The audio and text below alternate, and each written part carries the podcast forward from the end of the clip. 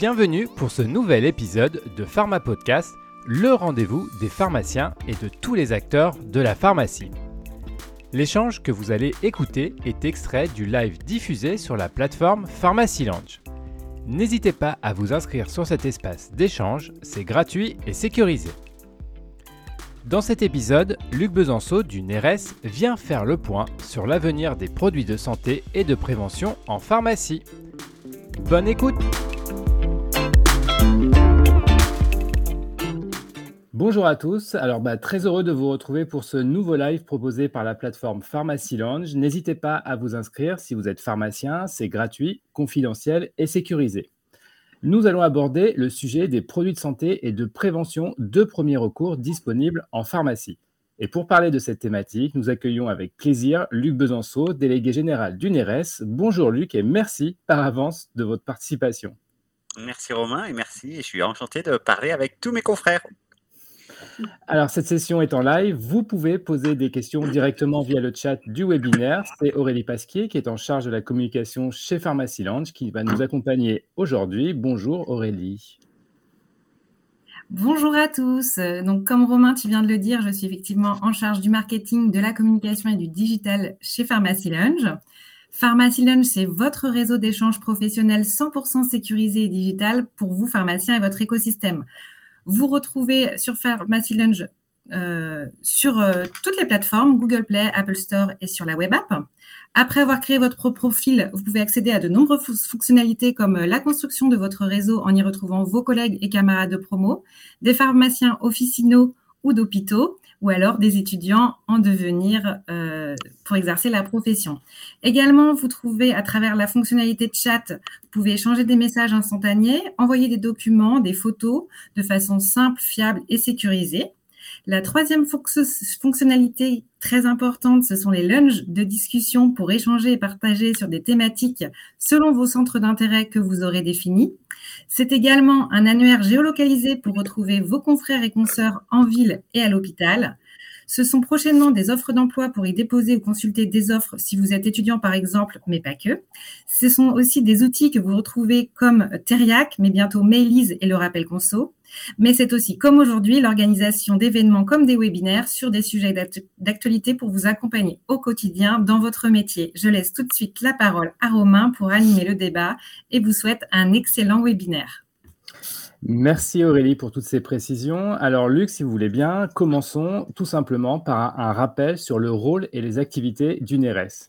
Alors, en fait, NERES, c'est quoi ? C'est un syndicat professionnel qui regroupe 29 laboratoires pharmaceutiques qui, en fait, commercialisent ce que nous, on appelle les produits de santé et de prévention de premier recours, c'est-à-dire, en fait, les médicaments disponibles sans ordonnance, les médicaments de PMF, les dispositifs médicaux plutôt grand public et puis les compléments alimentaires, le tout vendu en pharmacie. Et notre fonction, en fait, c'est déjà de servir d'interlocuteur avec toutes les autorités de santé, ANSM et autres, sur ces problématiques. Assurer aussi le comportement éthique de nos adhérents, puisqu'on a lancé il y a presque 2 ans une charte de déontologie professionnelle pour nos adhérents et un comité déontologique. Et puis, collaborer, travailler avec de nombreux partenaires, que ce soit les syndicats de pharmaciens, la NEPF ou autres, comme par exemple la campagne que l'on a lancée déjà depuis presque 1 an maintenant sur Ma Pharmacie, Mon Conseil Santé. C'est une façon de stimuler les patients pour tous les problèmes de santé qu'ils peuvent avoir à consulter leur pharmacien, un média 100% digital, un peu comme Pharmacy Lounge. Alors Luc, en 2021, vous avez publié votre baromètre annuel et vous estimez la part du chiffre d'affaires d'une officine à 9,2% pour les médicaments non prescrits et à 22% en comptant l'ensemble des produits prescrits. Moi, j'aimerais bien savoir quelle est votre vision à vous sur l'évolution de ce marché depuis plusieurs années. Alors, en fait, ce qu'on a vu, c'est que finalement, le marché, alors l'année dernière, 2021 et 2020, était aussi encore, en fait, en baisse, impacté fortement par la Covid, avec 2 raisons. D'une part, on a eu une diminution, alors ce qui était très bien, des pathologies hivernales, puisqu'on a eu des gestes barrières et tous ces éléments dont on peut que se féliciter. Mais c'est vrai qu'à côté de ça, on a vu que, on avait des tendances de fond qui continuaient. Et ces tendances de fond, c'est notamment une recherche de solutions de santé de proximité, et c'est là où la pharmacie a tout son rôle. On a aussi une recherche, une attention plus marquée par les patients pour les activités de prévention. On a vu presque sur 10 ans, la part de ces produits sur le chiffre d'affaires des officines est passée de 30 à 40% sur nos marchés. Et puis, on a une recherche aussi de naturalité. Et tous ces éléments conduisent à ce que finalement, on a un développement beaucoup plus marqué actuellement, et on parlera peut-être un peu de l'avenir, mais sur des produits comme du complément alimentaire et certains médicaments, et encore plus sur des dispositifs médicaux. Et puis l'autre point qui est important, c'est on a vu fin 2021 un retour de la saisonnalité avec un petit peu plus de pathologies hivernales, rhume, grippe, gastro-entérite.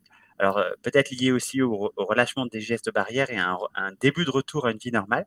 Et le tout, ça a été des éléments marquants pour cette année 2021. Vous avez parlé d'avenir. Quelles sont vos prévisions ? Alors, ce qu'on voit déjà, c'est que les tendances de fond qui étaient autour de la prévention, de la naturalité, ont tendance à être à de plus en plus se développer.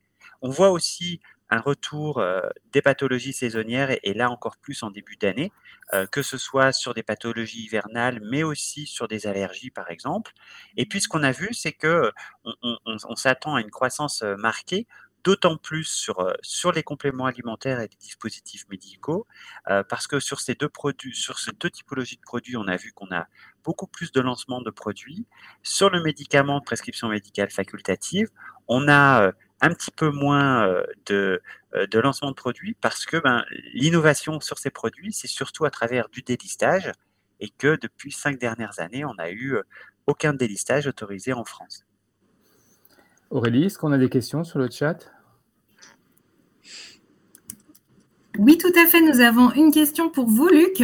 Bonjour. Alors, j'y vais. Quelle est la bonne stratégie pour développer l'offre de produits de santé et de prévention de premier recours dans ma pharmacie ? Alors, pour moi, il y a un élément de base qui est a priori essentiel, c'est déjà de faire en sorte que c'est une stratégie qui soit personnalisée. C'est-à-dire que si vous êtes une petite ou une grosse pharmacie, selon que vous soyez dans un milieu rural ou un milieu urbain ou périurbain, bien évidemment, les besoins et l'offre que vous pourrez proposer sera différente. Donc souvent, un des éléments essentiels pour cette démarche, c'est de bien réfléchir à quels sont les besoins de mon patient. Et en fait, ces besoins, je parle de vos patients, mais aussi sans doute de votre bassin de population, puisqu'il y a un certain nombre de patients qui peut-être n'ont pas forcément ce recours à la pharmacie et pour des raisons peut-être de praticité ou parce qu'ils ne connaissent pas les possibilités, vont plutôt chez le médecin sur des petits problèmes de santé de type angine, gastro et autres. Donc ça, c'est sans doute ce premier élément, c'est comment on fait pour mieux connaître ses besoins, les besoins de ses patients. Et ensuite, le deuxième élément, à partir de cette approche de besoin, on peut tout simplement définir une stratégie. Et alors, ça peut paraître peut-être illusoire, mais il y a quelques études qui ont été faites, par exemple en Australie, où on a montré que les pharmacies qui avaient une approche claire en termes de stratégie, de positionnement, que ce soit pour le premier recours, mais aussi de façon plus générale pour tous les services qu'ils peuvent proposer, ont non seulement une meilleure efficacité économique, mais aussi une meilleure satisfaction à la fois des salariés et des patients. Donc, c'est du win-win, puisque c'est un troisième win, sur toute la longueur. Alors, il y a quelques mois, c'était les élections présidentielles et vous avez soumis 14 propositions importantes. Pour vous, quels sont les grands sujets que nos politiques doivent prendre en main pour soutenir et développer ce marché des médicaments et des produits en accès libre ?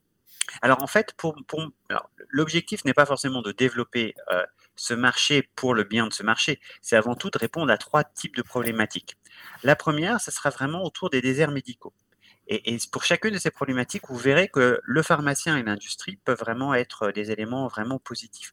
Sur les déserts médicaux, ce qu'on a vu à travers certes la mission flash de François Braun, c'est aussi de se rendre compte qu'un certain nombre de déserts médicaux peuvent aussi se traduire sur des tensions au niveau des urgences. Donc, la question qu'on peut se poser, c'est comment on arrive à pallier ces déserts médicaux. Et ce qui est un élément pour nous important, c'est que finalement, le pharmacien, on lui a fait beaucoup confiance pendant toute la crise de la pandémie Covid, que ce soit à travers le développement de tests antigéniques, la vaccination. Et donc, on peut très bien imaginer que cette confiance, elle peut aussi se traduire sur un rôle renforcé sur ce rôle de déserts médicaux. Et ce, d'autant plus que l'accessibilité aux pharmacies est généralement moins challengée que l'accessibilité à un médecin. Et ce, d'autant plus qu'on a fait une petite enquête au niveau européen, et même si la France est un petit peu en retard, on estime que, le recours à la pharmacie à travers ses produits de premier recours permet d'économiser en moyenne 2,4 heures de temps médical par médecin généraliste et par jour pour chacun des pays européens. Donc c'est un élément important, et c'est un levier pour libérer du temps médical.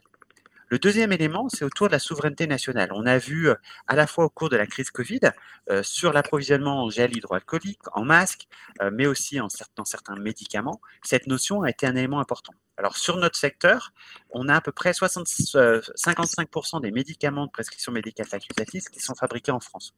C'est un élément peut-être pas forcément connu de tous, contre une moyenne à peu près de 22% pour les médicaments sur ordonnance. Donc c'est vrai qu'on a cette capacité, cette résilience, et on a vu que même sur, par exemple, la production de gel hydroalcoolique, pendant les premières semaines de la crise Covid, beaucoup des adhérentes de chez NERES ont en fait permis, ont utilisé leur capacité de production de médicaments sous forme liquide pour produire du gel hydroalcoolique en assez grande quantité.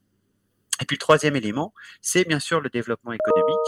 Là aussi, comment on fait pour soutenir à la fois des éléments de soutenabilité du système de santé, par exemple en particulier sur l'assurance maladie, et puis en même temps assurer le développement de ces éléments. Donc c'est vraiment autour de ces trois éléments pour nous qui sont importants et pour lesquels, dans chacun des cas, on imagine que le pharmacien, à travers les outils thérapeutiques que sont les produits de santé et de prévention de premier recours, peuvent vraiment apporter des solutions innovantes, pertinentes sur les déserts médicaux, assurer, l'accessibilité est assurée à travers une souveraineté nationale et qui en plus contribue à faire des économies pour le système de santé et aussi à soutenir au niveau de nombreux territoires les industries qui sont présentes. Et donc, comment la profession doit-elle s'organiser pour ne pas passer à côté de ces nouvelles opportunités ? Alors, je pense que ce qui est important, c'est qu'en fait, on a un rôle traditionnel de pharmacien, c'est-à-dire de prendre les personnes qui arrivent, prendre en charge les personnes qui arrivent à la pharmacie depuis des centaines d'années. Et c'est une fonction qui est sans doute pas encore très bien prise en compte, malheureusement, par les décideurs publics, pour plusieurs raisons. La première, c'est qu'en fait, souvent, cette prise en charge, elle représente plus de 25% des visites en pharmacie sont destinées à acheter un de ces produits sans ordonnance. 25%, c'est à peu près 310 millions de visites en pharmacie par année. Donc, c'est quand même très important. Et en fait, cette activité n'étant pas remboursée ou très peu remboursée, sauf dans le cas, par exemple, de la pilule du lendemain, finalement, ces activités sont invisibles auprès de l'assurance maladie et auprès des décideurs publics. Donc, c'est vrai qu'il y a cet élément de comment on fait pour rendre visible cette contribution essentielle au système de santé. Et cette visibilité, c'est aussi une visibilité de l'expertise du pharmacien. C'est aussi de se rendre compte les fois où il a aussi très bien pu ne pas dispenser les produits, mais en donnant des conseils hygiéno-diététiques, pu tout à fait apporter une solution pertinente. Donc, cet élément de visibilité, c'est souvent un élément difficile à prendre en compte. Deuxième élément, c'est aussi de se dire comment on arrive à quantifier cette valeur. Alors, c'est pour ça que je vous ai parlé de ces 2,4 heures de temps médical par médecin généraliste et par jour, parce que finalement, et la France, là-dessus, on est un petit peu en retard par rapport à nos voisins européens, par rapport à ce recours, c'est autant d'éléments qui permettent de libérer du temps médical. Et le troisième élément, c'est sans doute se dire, on a fait confiance avec les pharmaciens, on a fait confiance aux pharmaciens sur de nouvelles missions. Pourquoi est-ce qu'on ne peut pas leur faire confiance sur du délistage ? On a, à titre d'exemple, 92 molécules qui sont disponibles en tant que médicaments disponibles sans ordonnance en France. Plus de 100 autres molécules sont disponibles dans un autre pays de l'Union européenne. Et ces molécules, c'est autant d'outils thérapeutiques dans l'arsenal du pharmacien pour prendre en charge ses patients, avec, bien sûr, une inscription, en tout cas, c'est celle que l'on appelle de nos voeux, plus systématique lorsqu'on a des dispensations, qu'elles soient autant que possible nominatives, c'est-à-dire inscription dans le logiciel de l'officine, pour vraiment être sûr que à la fois le pharmacien ait une détection plus systématique des interactions médicamenteuses, mais aussi pour proposer sans doute un suivi. Parce que si finalement vous revenez quelques jours après pour une ordonnance, après avoir une dispensation, c'est l'occasion aussi pour le pharmacien de dire est-ce que ce que je vous ai proposé ou ce que je vous avais proposé a été efficace sur ces symptômes. Donc, il y a vraiment cette notion de suivi qui va être facilitée, en tout cas, on l'espère, par une inscription dans le dossier pharmaceutique ou en tout cas dans mon espace numérique en santé. Alors, les pharmaciens qui regardent ce live ou qui vont nous regarder en replay veulent savoir concrètement, les pharmaciens d'officine, concrètement, comment ils peuvent agir au quotidien pour pouvoir avancer sur ce sujet. Alors, pour répondre à ça, pour continuer un petit peu la réponse que j'avais faite précédemment par rapport à une des questions, c'est vraiment la question de comment je fais pour connaître mes besoins des patients. Et pour ça, il y a plusieurs façons. Premièrement, si on fait une dispensation nominative dans le LGO, dans le logiciel de l'officine, ça permet aussi de tirer des profils des patients et de se dire, ben voilà, j'ai peut-être plus de jeunes mamans qui ont tel ou tel problème et ça me permet peut-être de mettre en avant ma compétence et éventuellement les produits associés. Deuxième élément, de faire des échanges avec les patients, mais aussi avec les médecins et les autres professionnels de santé du quartier, pour voir un petit peu les problématiques qui peuvent être prises en charge. Et c'est là, par exemple, d'avoir une CPTS, c'est aussi l'occasion parfois d'utiliser cet échange, de ce lieu d'échange pour dire, ben voilà, comment je fais pour affiner mon offre. Et ce n'est pas un gros mot, mon offre, c'est vraiment de se dire, voilà, comment je fais pour connaître ses besoins. Une fois qu'on a ces besoins, eh bien, on va pouvoir se dire, est-ce que je peux y répondre par mes compétences, par des produits, et puis de réfléchir sur deux aspects. Une offre qui va être spontanée, c'est-à-dire le patient vient à la pharmacie en disant j'ai telle ou telle problématique, et donc de pouvoir y répondre ou de le réorienter vers un autre professionnel de santé si c'est plus opportun, mais aussi peut-être de réfléchir sur l'offre que l'on peut proposer dans le cadre de dispensation de prescription, se dire est-ce que l'on ne peut pas influencer ou en tout cas proposer des produits complémentaires sur par exemple les antibiotiques, est-ce que je ne peux pas proposer les probiotiques pour éviter des problèmes intestinaux. Et puis, une fois qu'on a un petit peu réfléchi à cette offre proposée, la formaliser par écrit à travers une sorte de petite stratégie que l'on va pouvoir mettre en place. Cette stratégie, elle va se décliner en gamme de produits que l'on va pouvoir utiliser, en aménagement de ses locaux, et de se dire ben, qu'est-ce que j'ai envie de mettre en avant, y compris dans mes vitrines, et puis de se dire finalement l'expertise que j'aurais besoin, c'est-à-dire en formation au sein de l'ensemble de l'équipe officinale, pour justement arriver à proposer une offre pertinente et qui soit basée sur des compétences et des services et éventuellement des produits lorsque c'est opportun. Et enfin, dernière étape, ben, penser de temps en temps à partir de cette stratégie à revisiter régulièrement. Alors, ce n'est pas tous les jours, bien évidemment, c'est peut-être une fois par mois, une fois par année, en disant, est-ce que j'ai besoin de l'ajuster ? Quels sont mes retours que j'ai pu faire ? Quels ont été mes indicateurs que j'ai voulu mettre en place, que ce soit les indicateurs économiques, mais aussi de satisfaction des patients ? Et tous ces éléments, je pense, sont autant des éléments, parce que c'est peut-être un point que je voudrais juste terminer, c'est le premier recours, c'est souvent la porte d'entrée pour sélectionner une pharmacie, pour démontrer son expertise. C'est-à-dire qu'on va d'abord aller, ben voilà, j'ai eu peut-être mal au dos, etc. Et ensuite, une fois qu'on est convaincu par l'expertise, le côté humain, les compétences, les disponibilités de l'officine, sur une demande spontanée, on va peut-être plutôt prendre ses habitudes dans cette pharmacie pour des prescriptions, etc. Donc, c'est vrai que ce n'est pas des éléments qui sont en silo, de se dire j'ai du premier recours d'un côté et j'ai mon activité de dispensation chronique ou aiguë de l'autre. C'est vraiment des choses qui, pour moi, s'influencent positivement et qui peuvent contribuer à encore une fois, améliorer l'image professionnelle des pharmaciens et de l'équipe officinale. Donc, je pense que les pharmaciens qui nous écoutent ont bien compris le schéma pour ceux qui veulent se lancer. D'abord, bien comprendre les besoins des patients et des professionnels autour de soi, professionnels de santé, proposer forcément une offre adaptée, formaliser un peu tout ça, sa stratégie, et puis voilà, mettre en place. Exactement. Est-ce que, Aurélie, on a des questions sur le chat ? Oui, tout à fait. On a une question encore pour vous, Luc. Est-ce que seules les grosses pharmacies peuvent obtenir une activité importante sur les compléments alimentaires ? Alors, en fait, je pense... Alors, ce que nous, on s'était posé aussi cette question de se dire finalement, est-ce que le complément alimentaire est trusté par les grosses pharmacies ?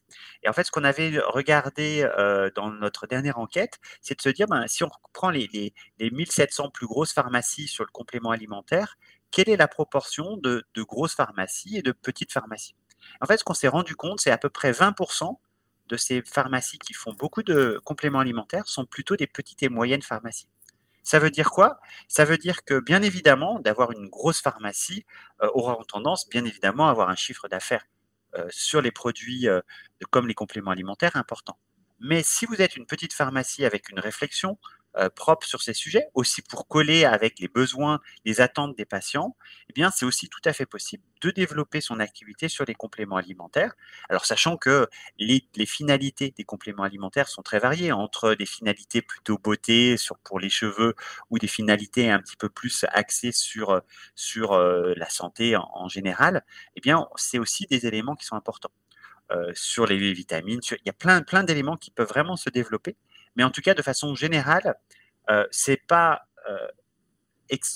limité aux grosses pharmacies. Par contre, ce qui est important, c'est là aussi d'avoir une bonne réflexion sur quelle est ma stratégie et comment est-ce que je la mets en œuvre sur ces sujets. Et peut-être un dernier conseil que je propose à tous les pharmaciens d'officine, n'hésitez pas à avoir une petite ligne sur votre budget, même si elle est anecdotique, 200 €, 500 € de recherche et développement. Toute entreprise, à l'hôpital, les laboratoires pharmaceutiques, ont toujours une ligne recherche et développement. Et cette recherche et développement, ça peut être tout simplement de tester un nouveau coin, de tester un nouveau façon de faire, de faire un poster personnalisé de la pharmacie qu'on peut mettre dans la vitrine pour montrer ses compétences. Ça peut être plein d'éléments. Mais l'intérêt d'avoir cette ligne dans le budget, c'est l'occasion chaque année de se dire qu'est-ce que je peux faire pour faire un peu de recherche ou de développement de ma pharmacie sur de nouveaux services ou d'autres sujets. Une autre question, Aurélie ? Merci pour cette réponse, Luc. Hélas, non, pas d'autres questions, mais peut-être que Aude et Xavier ont des questions pour Luc. Profitez-en. Non, moi, je suis pharmacien d'hôpital, mais c'est intéressant de voir ce que les officines peuvent faire. Et je suis tout à fait d'accord sur le fait que le pharmacien, il est là aussi pour conseiller. Il est là aussi pour aider les médecins qui sont débordés et pour répondre aux attentes des patients. Enfin, l'officine, c'est vraiment le lieu où le patient peut venir facilement sans prendre rendez-vous. Et donc, il faut vraiment développer cette partie-là. Je suis d'accord avec vous. Et juste peut-être à titre d'exemple, alors vous savez que le Royaume-Uni est dans des situations un petit peu en termes de déserts médicaux un petit peu plus poussés, mais au Royaume-Uni, l'association des médecins généralistes a émis les 5 questions à poser avant de prendre un rendez-vous à un cabinet médical, et l'une de ces questions, c'est est-ce que le pharmacien peut vous aider pour ce problème de santé?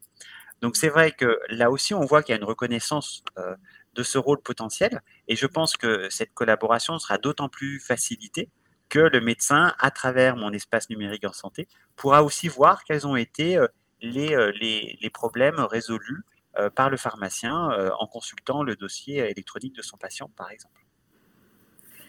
J'ai une dernière question pour vous, Luc, de la part de Xavier Schneider. Que pensez-vous des petites marques confidentielles locaux régionales en premier recours? Alors, je pense que ce qui est important, là aussi, c'est d'avoir des marques qui répondent à des besoins. Et en fait, ce qu'on voit, c'est que quand je parlais de solutions de proximité, c'est près de 2 niveaux. D'une part, on a vu que la pharmacie est la solution de proximité pour beaucoup de patients. Mais ce qu'on voit aussi, c'est que les marques, et en particulier les marques locales, ont tendance à être beaucoup plus valorisées par les patients. À titre d'exemple, on avait fait une enquête. Alors, ce n'est pas au niveau local, mais au niveau national. Les patients étaient prêts à payer presque 1 € plus cher en moyenne pour un médicament ou un produit de premier recours s'il était fabriqué en France. Et je pense que la notion de marque locale ou micro-locale peuvent être tout à fait pertinents avec sans doute le corollaire indispensable, s'assurer de la qualité, mais a priori, je n'ai aucun doute sur le fait que les marques peuvent, qu'elles soient nationales, internationales ou très locales, peuvent tout à fait assurer cette notion de qualité de leurs produits au même niveau en tout cas. Moi, je voudrais rebondir sur ce que vous dites là, sur la relocalisation. Est-ce que il y a quelque chose qui est enclenché de ce côté-là? Parce que du coup, on a entendu beaucoup de choses. Est-ce que ça se concrétise en chiffres? Alors en fait, ce qu'il faut bien voir, c'est qu'on a deux tendances différentes. On a déjà, comme je vous ai dit, 55% de la production en France de produits finis qui est déjà ça. Donc, notre enjeu en tant que secteur, c'est plutôt de maintenir cette production française et encore plus si besoin de la développer. Donc, ce qu'on a déjà vu, c'est que finalement, c'est des éléments importants. Une des mesures que nous, on est en train de pousser, mais qu'il faut que ce soit au niveau européen, c'est en fait d'autoriser à faire figurer sur l'emballage des médicaments le lieu de production.